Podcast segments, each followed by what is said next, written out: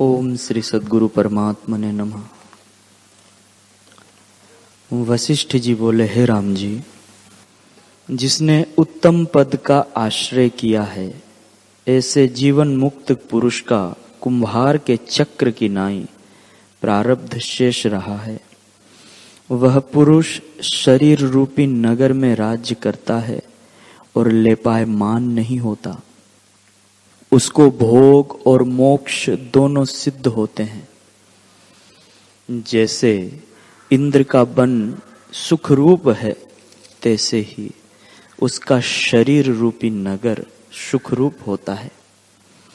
शरीर के सुख से वह सुखी हो, नहीं होता और दुख से वह दुखी नहीं होता। अपने स्वरूप में स्थित रहता है। हे राम जी ऐसा शरीर रूपी पूर्व ज्ञानवान को महासुख का निमित्त है और सौभाग्य सुंदर रूप है, उस शरीर के सुख दुख से ज्ञानवान सुखी दुखी नहीं होता। जो अज्ञानी है, उनको शरीर रूपी नगर अनंत दुख का भंडार है, क्योंकि अज्ञान से वे शरीर के नष्ट हुए को अपने आप को नष्ट हुआ मानते हैं। और ज्ञानवान, इसके नाश हुए अपना नाश नहीं मानते। वे जब तक रहते हैं, तब तक शब्द, स्पर्श, रूप, रस, गंध इनको ग्रहण करते हैं।